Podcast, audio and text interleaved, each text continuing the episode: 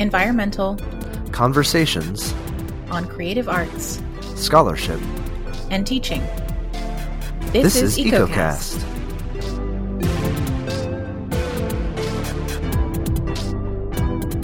Hello, and welcome to EcoCast, the official podcast of the Association for the Study of Literature and the Environment.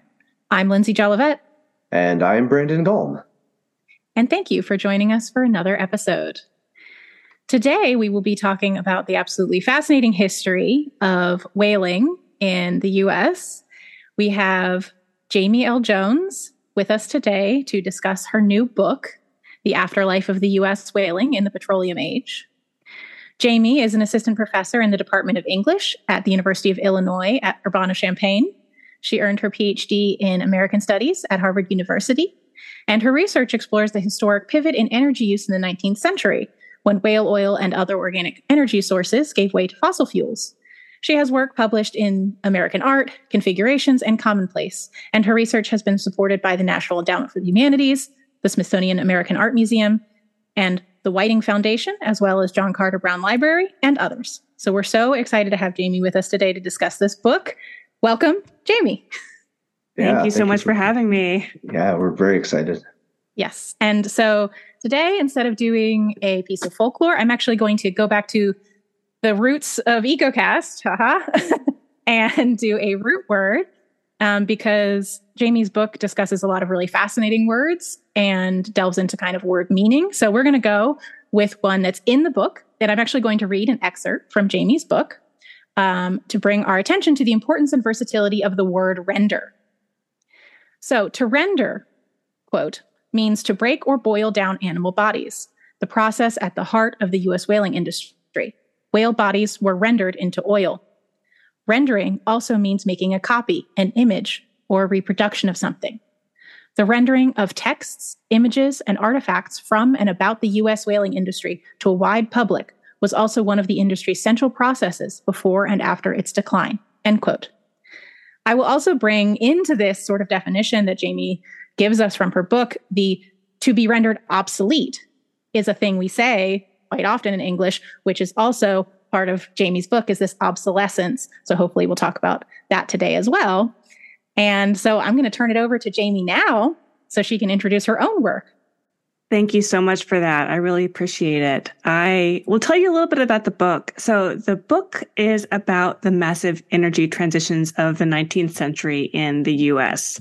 The energy historian Christopher Jones, I think, has made a really helpful description of how energy regimes changed in the 19th century. He described the way that an energy regime predicated on organic energy sources gave way to one predicated on mineral energy sources, which means roughly that there was a time when folks used as a fuel organic energy sources like whale oil, which is relevant for me, but also beef tallow and mm-hmm. animal and human muscle energy. And that life and work radically changed when fossil fuel energy sources like coal, oil, and gas came into really, really wide circulation. And the extraction of those sources really exploded. And that mm-hmm. happened in the 19th century. So I am not telling the story of those fossil fuels uh, exactly in the book Rendered Obsolete. I'm really interested in what happens to those old energy resources as uh, new fossil fuels really come online as the main mm. source of energy in the 19th mm-hmm. century. I want to know what happened when, or what happens in general when things become obsolete, because as mm-hmm. we know, um, things that, go, that are obsolete don't disappear uh, things that are obsolete still stick around and I would argue perform a really important kind of cultural work. They things that are obsolete still continue to exert force in culture, imagination, industry, labor, and the way we live. And so my book tells the story of the way that folks understood the obsolescing whaling industry, in particular the whale oil industry of the United States, during its obsolescence and decline in the last part of the 19th century, in the first part of the 20th century. Where did all of these whaling ships and laborers and instruments and tools and stories and artifacts go when this industry might have fallen out of uh, the economic news section and out of the fortunes of uh, folks in whaling ports like New Bedford and Nantucket, Massachusetts. I want to know where those obsolete things go when they die. And so that mm-hmm. is the story of uh, this book. That's absolutely, it's, it's just, it's so fascinating because I had never thought about the significance of the transition, right? Mm-hmm. The, that, that actual, when I was reading your book, that just kind of hit me as I was reading it, of like, oh, of course, we actually did totally transition to the so- sorts of energy that you know i'm more familiar with now as someone you know who was born in this era of like of course nuclear energy and now a lot of like the discussion about new green energies. Like those are the things i think of. And although of course i know that whaling exists it's not something i had ever considered so significantly as like this was a big transition in what the energy world looked like. Yeah. Yeah i mean if, oh go ahead sorry. I'm sorry and and this might i mean piggyback too because um, that's something i was struck by was um, you know, thinking about if you could maybe describe some of the parallels that you're seeing right now, where something like um, you know, coal or you know other kind of natural gas, like fossil fuel kinds of things, are in many ways becoming obsolete. That there, mm-hmm. you know, there are fewer and fewer uh, coal mines. There's, uh, and so that that same kind of like all of this machinery, all of these workers, you know, where are they going? What's this this transition look like for them? And can we kind of look to the past and with the whaling industry as as part of of some of that um, that journey? Yeah, thank, thanks for that. I mean, I think that this book um, was motivated by my anxieties about fossil fuels and where we are right now, and how we need to relinquish fossil fuels along with a lot of other really uh, violent extractive practices in order to address environmental justice and climate change. I mean, this, there's not really a, a choice about this. But at the same time, um, obsolescence is a choice that folks make. And I, what my research really has taught me about the whale oil kind of obsolescence in the United States is uh, a little bit worrying in that we didn't stop whaling in this country because uh, folks decided that it wasn't a good idea to kill whales or to subject laborers in the whaling industry yeah, to yeah. really, really dangerous practice. We decided to stop whaling because um, because petroleum did a lot of the same jobs as whale oil and it seemed a lot easier to get and a lot cheaper to produce. Mm-hmm. And I think that's a really interesting and kind of sobering lesson. The energy transitions of the 19th century were not carried out on the basis of any kind of environmental or, you know, ethic. I think we all recognize that. And so we're going to have to imagine new ways of, of thinking about energy and new ways of relinquishing and adopting new energy sources in order to enact a kind of environmental ethics. Also, I gotta say, I um, m- m- I'm growing more and more uncomfortable with the language of transition itself, mm-hmm. and I think mm-hmm. if I were, you know, yeah.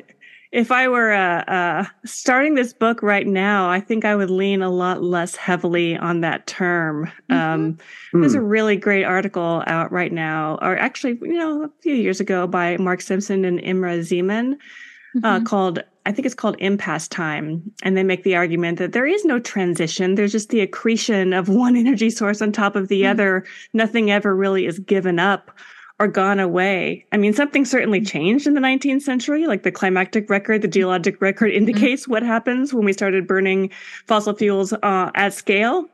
Mm-hmm. But um, transition is kind of a, a comfortable myth that we might be trying to tell ourselves about what's going on. I think another word I, have started thinking about like relinquishment as another way of thinking hmm. about mm-hmm. what has to change in order mm-hmm. to change the kind of um, emission of of uh, fossil fuels into the atmosphere. Mm-hmm. That's a that's Thank a you. really great point. Yeah. Yeah. Thank you for bringing that up. I think that also just speaks to one of the sort of most wonderful things about your book, which is your attention to words and specific words and their meaning because you know as i started with your definition of render that you sort of bring up in in the book you also talk a lot about obsolete as we were just talking about like this term obsolete what does it mean? What does it look like? And transition is a word you do say quite a bit in the book as well and i think it's like something that we maybe see as a transition but might not really be a transition if we reconsider that word. You also sort of redefine media and modern and energy, all of these sort of terms that you have really innovative approaches to, I feel like, like bringing our attention back to what they really mean. What kind of inspired you to focus so much in on the words? Like, I, I feel like now talking to you, that just seems like something that maybe you care about a lot because your idea of like, okay, let's reconsider transition. Maybe that's just something you naturally are drawn to. Is this really the importance of what words mean? Yeah, well, I mean, I'm a textual creature, you know. I was an indoor kid. I read a lot. Um, I teach in an English department right now. Um, this is the work that uh, that, that I the work about words and about making strange the meanings of familiar words is, is, is work that I find really important and, and really interesting. And when I, I, think when you encounter archives um, from a very different time and place, you're struck by the way that words just don't always mean the same thing. It's their very slipperiness that really interests me. And this is work that I'm drawn to, like the work of, um, like N- Nicole Shukin really is uh, the animal studies scholar mm-hmm. who exploded the idea of what rendering means. And it was when mm-hmm. I encountered her work on animal capital in which she was dealing with very different like different kinds of processes of animal rendering and of their representation mm-hmm. in mass media and culture that I really started to think, wow, this is exactly what's happening with whaling. And mm-hmm. I think it's taking on an even different dimension when we think about it in a long array of energy transition.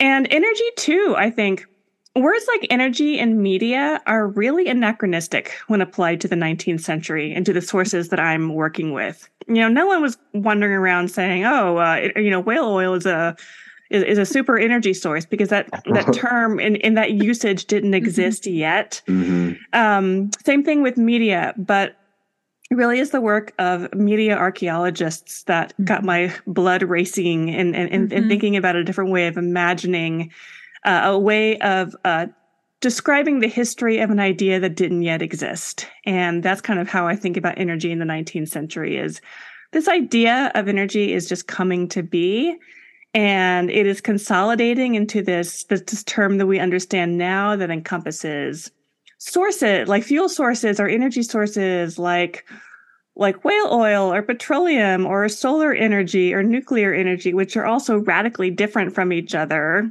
but it kind of mm-hmm. encompasses them and the infrastructure meant, you know, built to extract and distribute them around the world and the labor and the culture that these energy forms kind of incite. This, this, this sort of all encompassing word just didn't quite exist yet but something is happening in the 19th century that is creating a pressure for that word, a place for that word that needed to exist. And that's kind of what I'm interested in. And I think that word is really important. Thank you. Um, I'm going to shift gears a little bit. I think um, just maybe for our listeners they're probably like, okay, they're talking about whaling. This is a environmental humanities. Why haven't they talked about Moby Dick yet? Right. So I, I guess just you know maybe hearing a little bit about that kind of um, you know the way that you're reading that text that might be um, you know kind of bringing something new to you know something that is arguably maybe the most you know kind of quote unquote famous studied you know american text um, you know as a piece of literary work. And so i just i'd be curious you know how this work that you're doing um, brings a new lens into looking at that novel you know, I, am tempted to say like Moby Dick who I don't know her, but no, that would be a cruel joke. That would be a cruel joke. Um, and like, in fact, yeah, t- two of the of the five kind of body mm-hmm. chapters of my book are uh, dedicated to Moby Dick. So I have a I have a couple things to say about it. Like every person working in American studies in the 19th century has a couple things to say about Moby Dick. I read Moby Dick as a, when it first is published in 1851 in the United States as a kind of a critique of this culture that's starting to be called energy. Mm-hmm. Like Melville is super attentive to the violence of whaling, to the uh, to the violence of whaling on whales. I mean, his description of the murder of whales at sea is extremely um, moving and heartrending and upsetting He's also very attentive to the violence of whaling on laborers themselves. I mean, before the novel takes us out to sea, the novel takes us to the Seamen's uh, Bethel, the kind of chapel in New Bedford, Massachusetts, where Ishmael encounters uh, the cenotaphs of sailors lost at sea in the whaling industry. So we encounter their their death before we encounter the life and work of these whalers. Mm-hmm. So Melville's really attentive to the violence, and I think that he is um, the, the, the, novel that Moby Dick is also questioning the fundamental premise of extractive capitalism, namely the kind of myth that extractive capitalism can expand and grow without limits. He's like, no, infinite growth is not possible because of these very mortal limits on the resource and the people who carry out the whaling. The cost of the resource is just mm. too high. So I see Melville offering in a lot of different ways uh, an approach to the limits on the growth of the whaling industry. It's almost like what we would call in the 21st century like a degrowth critique. He's sort of saying this industry can't go on. And so the kind of imperative of endless growth that is built into all capitalist enterprises will not be carried out here. And this thing is coming to an end. And I think um, Ishmael saw that end coming and kind of forecasted it in a lot of different ways the way that Ishmael describes uh, Nantucket and the ship that he goes whaling on, uh, the Pequod, is super quaint. It's prematurely mm. quaint if we think about the period in which the book was written. This is um, Ishmael being kind of like a, a hipster who's looking for the cool vintage thing when he goes uh, whaling out of Nantucket. And so I think that in that representation of the whaling industry as almost already obsolete, even in 1851 at the very height of the whale oil industry. We see mm-hmm. Melville kind of feeling out this question what's going to happen when all this is over? And what does it mean that people think it's not going to end? Um, now, Melville, you know, he's a. Um, he's also deeply, deeply enmeshed in settler colonial ideology and in a kind of widespread culture of white supremacy. Mm-hmm. And for all of this kind of progressive critique of extraction that I see in Moby Dick, he, there, there's certain ways in which he just can't feel out other kinds of critique that should be mm. consonant with the critique of extraction. Mm. So I see, um, I see Moby Dick as a kind of early instantiation of energy culture and energy mm-hmm. critique. Um, now, in the last part of my book, I think about, well, what happens when the Melville revival happens, when folks start writing about Moby Dick as a serious work of literature, when the book starts selling again and being read by a kind of really wide audience in the 19 teens and 1920s. What happens to this critique then?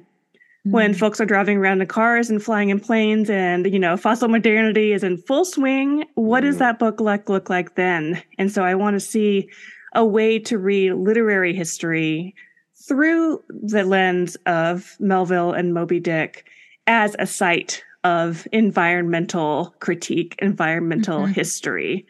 Um, and literary history itself isn't often sort of looked to as a way of thinking about environmental imagination. But um, mm-hmm. I think that the case of Moby Dick in its sort of long afterlife shows us that it really is. I think also, also those... I have a cat named Herman Melville, and I just needed to sort of put that out there. That's that's great. We well, I love to talk about cats. say, certainly not the first time we've brought up cats on this podcast because I have a tendency to mention cats. Um, yeah, I think it's.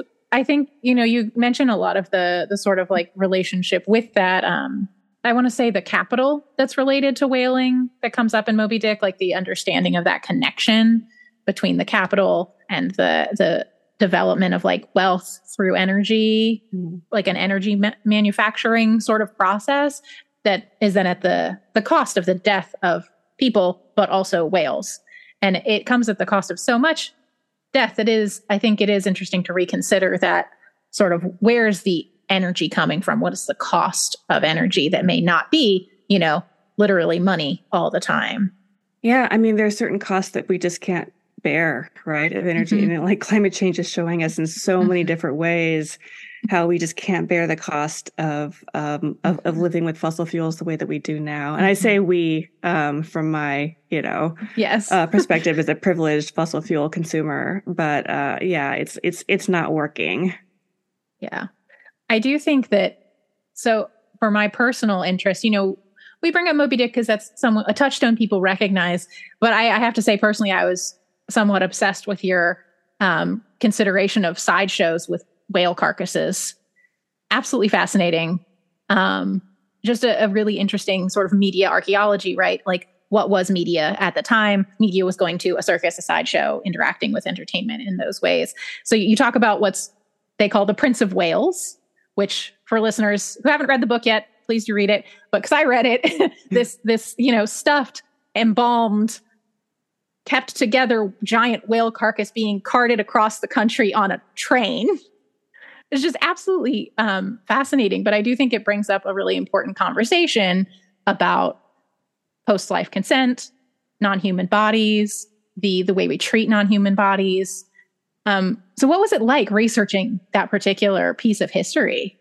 I mean, it's just a it's just a wild story. Uh, you know, if I had a time machine, that might be one of the that might be one of the trips I would take is to see the the whale show um, at various stages along its mm-hmm. sort of two year voyage around around the country. Um, I will say I, I found all of the uh, kind of archival material about the whale show and letters written to and from um, the the two main promoters of the show to each other in the archives of the Mystic Seaport Museum, which is hmm. just an unbelievable archive and. I, I just I wish uh, more folks from the environmental humanities were like looking to it as a really important place to do research and and think about the oceans. And as a researcher in the archive, it felt like the best day in the world to open up a, a box and find you know 200 tickets from various places of, of you know from the whale show and, and to read these unbelievable letters so on the one hand it felt really exciting but on the other hand there's so much cognitive dissonance in that story because mm-hmm. the violence of, of of whaling the fact and the materiality of death is so clear in this story of the one whale. In some mm-hmm. ways, it's more like viscerally felt by folks on land than all the other ways in which whale bodies are circulating as mm-hmm. whale oil or mm-hmm. baleen, mm-hmm. you know, whalebone or ambergris. I think that that this this this the singularity of, of of the Prince of Wales just really brings home like this is a dead body um, and brings home the fact of this death. And so it's jarring and saddening and it kind of illustrates the scale of, of violence. And also at the same time, it's funny it's funny like you know you read these i was laughing in the archives. I mean you read the way that the people were trying to solve this problem like how do we keep this thing together and not smelling so badly that we get kicked out of town in order to make more money out of it? I mean another kind of limit case in the absurdity of uh, of capitalism you know trying to mm-hmm. extract as much value as possible out of this thing that is literally falling apart before everyone's eyes. And so yeah, that experience uh, was really just f- full of uh, full of a lot of emotions mm-hmm. and really uh, has, has, long been a kind of emotional like center for for this project in its contradictions and complexities and and, mm-hmm. and strangeness.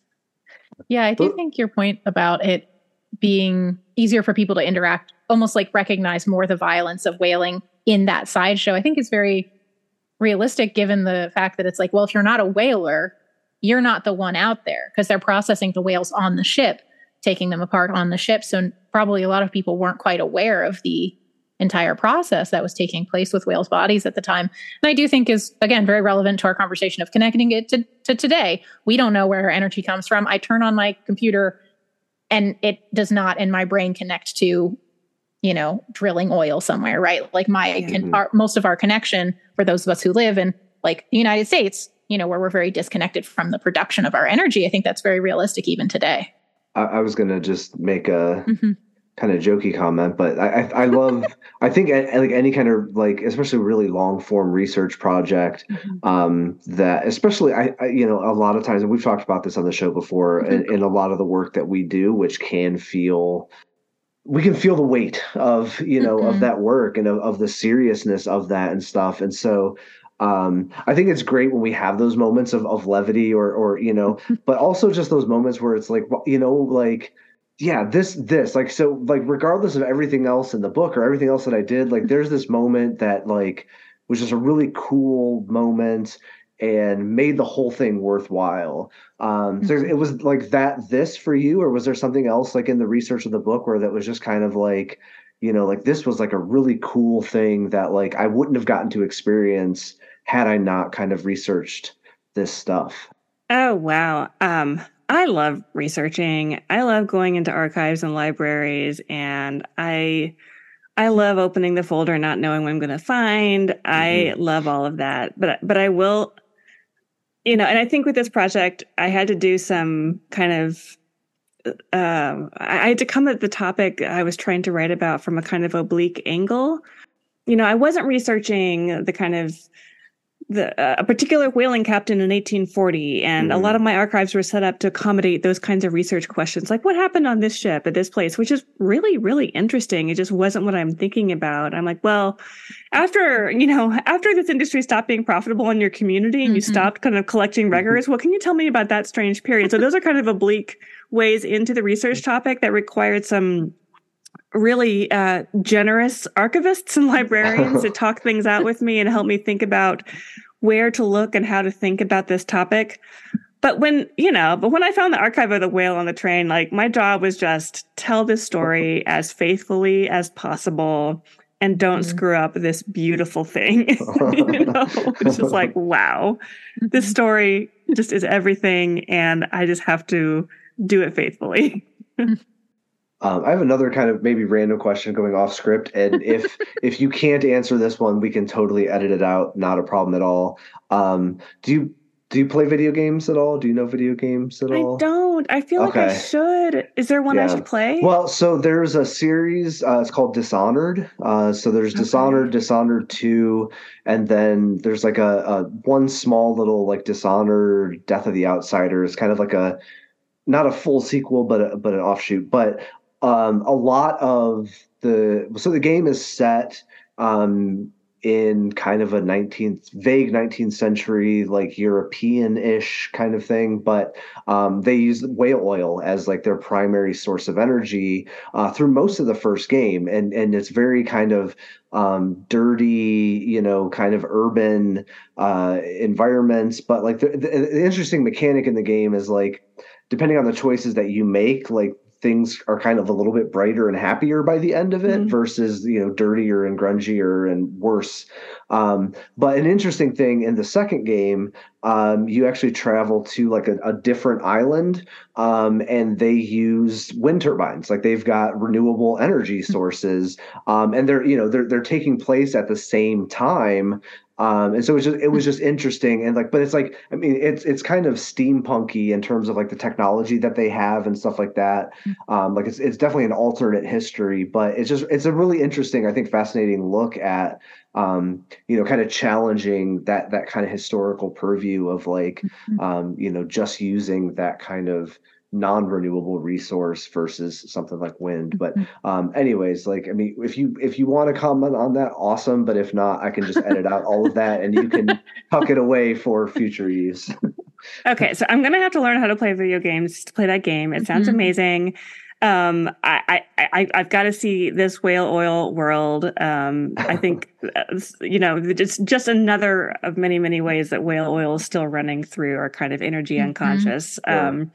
but but at also, the very least, you could probably find like on YouTube someone oh, who's oh, like, like done playthroughs and mm-hmm. and you could just kind of watch it as as a first person one. So if you get kind of motion sick watching other people do things, that that's my one one piece of caution. But mm-hmm. I I got to check that out. And like yeah, what you're saying about like energy and periodization and how it's not as though energy resources sort of live within these like you know neatly contained like eras mm-hmm. um, in fact you know I, J- jennifer wenzel who's a really uh, great kind of petroculture scholar who also works on post-colonial literature uh, has a great line about how the age of coal is also the age of solar panels is also the age mm-hmm. of dung is also the age of petroleum mm-hmm. is also the age of et cetera, et cetera, et cetera. Right. sounds like it sounds like this uh, this game gets it. I, I appreciate mm-hmm. that. Yeah, that's a game series I haven't played, Brandon, but now I might actually have to. It's good. It's one of my favorites.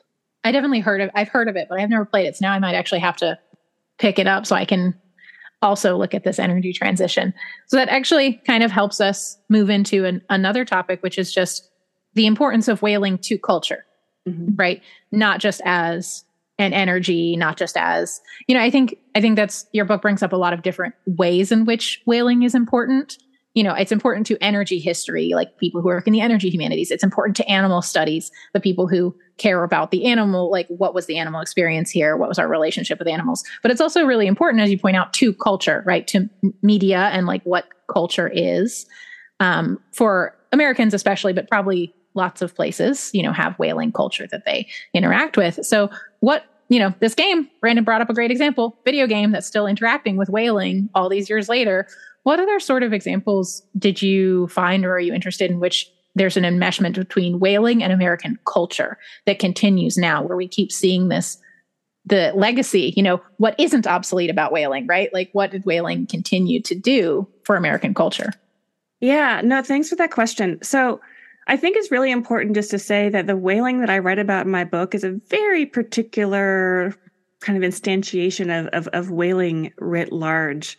Um, I write about, you know, deep water, 19th century whaling carried out primarily to produce oil on wooden sailing ships uh, coming from New England ports.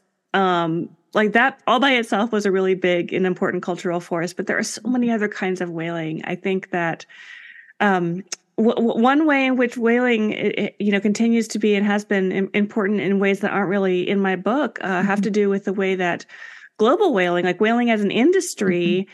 throughout the rest of the world, expanded after it kind of mm-hmm. died out in the United States. Probably because the U.S. didn't really need the same kind of source of animal protein that other big whaling nations like the UK and mm. Norway really did, um, because of our kind of the the animal capital uh, mm. available through industrial agriculture all mm-hmm. uh, across the uh, U.S. continent.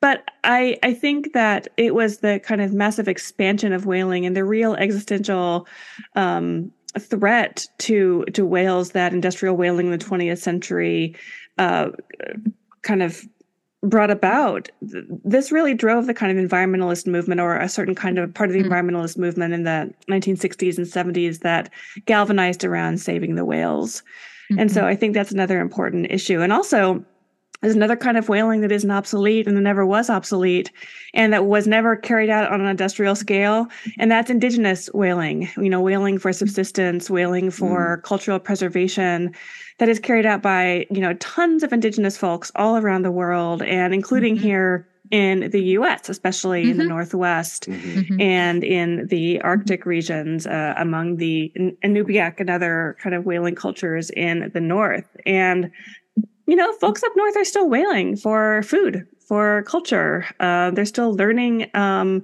how to whale. And I think that it's important just to kind of state that not all whaling practices are obsolete. Um, mm-hmm and this sort of practice of indigenous whaling and its sustainability is something that needs to be really underscored and underlined whenever we talk mm-hmm. about about whaling. It's not always this unsustainable, violent practice. Mm-hmm. In fact, uh, whaling in a lot of indigenous cultures is thought to be a very reciprocal kind of exchange of energy between whales and humans. And that's a very, very different way of conceiving of whaling than the types of kind of settler practices that I document in this book. Mm-hmm. mm-hmm. Thank you so much for pointing that out. That's a very important thing to remind people of. Again, the the lack of a transition, the con- constant existence of everything on the same plane, I think is is a really important thing that's come out of today's conversation for sure. Yeah, absolutely. Um, well, I think, I mean, um, unless was there anything else that you kind of maybe wanted to share about your work that you know didn't come up in one of the questions before we kind of move to uh, end on the roll? Mm. You all asked amazing questions. Um, I, I, I could I could talk to you all day. Um, I I got to talk about the whale on the train. Mm-hmm. Uh, we oh. talked about some energy. We talked about some media archaeology. I, mm-hmm. I, I, think I think we're good. Okay, I mean, I could talk about this all day, but I, I think I think that covers the the high notes. cool, awesome. Well, let's go to end on a roll. Um, so I don't have a die in my hand uh, today, but Lindsay does, um, thankfully. Um, so Lindsay's going to give that die a roll, and uh, it's a twelve sided die. We've got twelve questions here, and um, whichever one comes up, that's the one that we're going to ask you today. So, Lindsay, whenever you're ready. All right, let's go for it. Did it go? It made it to the floor. It looks like it's a four. It's a four. It's a four. Okay. Yes. So, uh, what are you watching? I guess watching right now because you said you don't really play. I guess or go. you could be a board gamer. I don't want to make assumptions. um, but yeah, what are you watching right now or recently? So something maybe interesting, or and this doesn't even have to be academic. It could just be Mhm. a really cool thing that you're enjoying in your free time that you think other people might enjoy. So yeah. Oh, I I just finished watching Sex Education on Netflix. Okay. Um, it's this show with the divine Gillian Anderson. Um, and I don't know, have, have you all seen it? I've I seen haven't- like pop up on Netflix, but I've never Mhm. watched it. Uh, Yeah, well, I've heard about it. It's this it's it's it's a utopian show. It's a utopia about what a world would look like if people really knew how to talk to each other about their relationships with each other. And it is Mm. it is just a happy place to put my brain for a little while. Um Mhm. and I'm also kind of always watching Below Deck, the Bravo reality TV series. Mm. It's um it's it's about uh, living and working on these luxury yachts, and each uh, season follows a particular crew, the deck crew, and the stewardesses stewardesses in the inside crew, and also the charter guests who charter these ridiculous lo- yachts. And I don't know. Um, maritime culture in the 21st century and the excesses of capitalism. This is just the perfect show to think about all those things, and it's salacious and delicious, and I highly recommend it. Awesome. Oh, Cool. Thank Two- you so two- much for those recommendations. Yeah, two very good ones there. I and a shoot offshoot question. Do you like sailing? Oh, I so I grew up in the Midwest. Um, I grew up far from the ocean, and a lot of folks ask, especially pe- people who live on the coast, ask me like, "Why are you Mhm. writing about this coastal oceanic thing?" And it's like, well, because the ocean was the most interesting thing in the world to a kid growing up Mhm. in the landlocked Mhm. Midwest. I mean, there's like nothing more interesting. Um, so I learned how to sail a little bit, and I could probably survive on a small sailing boat. Um, but I don't have a lot of opportunities to sail and would like to learn how to sail more. I, I love it and I would love to spend more time at it. But I, I learned how to sail at this place called Community Boating in Boston, which is Mm. like the YMCA of the sailing world, um, with a really kind of accessible, um, kind of fee structure and Yeah. folks teaching each other how to sail and supporting each other. And that's the kind of place where I want to sail and where Yes. I could sail. So yeah. No luxury yachts for me, thank you. No. Well, that's and that's an excellent point. Sailing continues to be a highly capitalist and uh, privileged activity Yeah. in in America. Yeah. Yeah. So, but it's it's great that you've gotten to do some of it.